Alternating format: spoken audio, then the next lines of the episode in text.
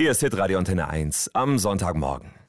Jeder kann glauben, was er will und seine Meinung frei äußern. Hier bei uns ist das so, aber in vielen anderen Ländern werden Menschen wegen ihres Glaubens diskriminiert oder sogar verfolgt und getötet.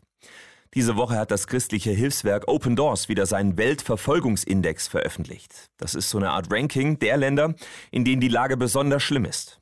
Und das sind seit Jahren eigentlich immer die gleichen. Weltweit werden über dreihundertsechzig Millionen Christen in sechsundsiebzig Ländern verfolgt, sagt Open Doors. Zum Beispiel in Nordkorea. Dort ist jede Religion verboten und Christen landen zum Beispiel in Straflagern oder verschwinden ganz.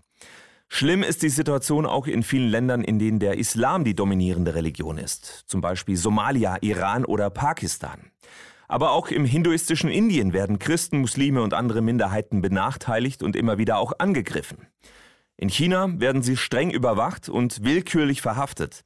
Aber nicht nur Christen, auch andere Gruppen sind betroffen. Über eine Million Uiguren, das ist eine muslimische Minderheit, wurden in Lager eingesperrt. Und besonders schlimm ist die Situation für Christen in Afghanistan. Warum das Land jetzt auf Platz eins der Christenverfolgung liegt, das schauen wir gleich.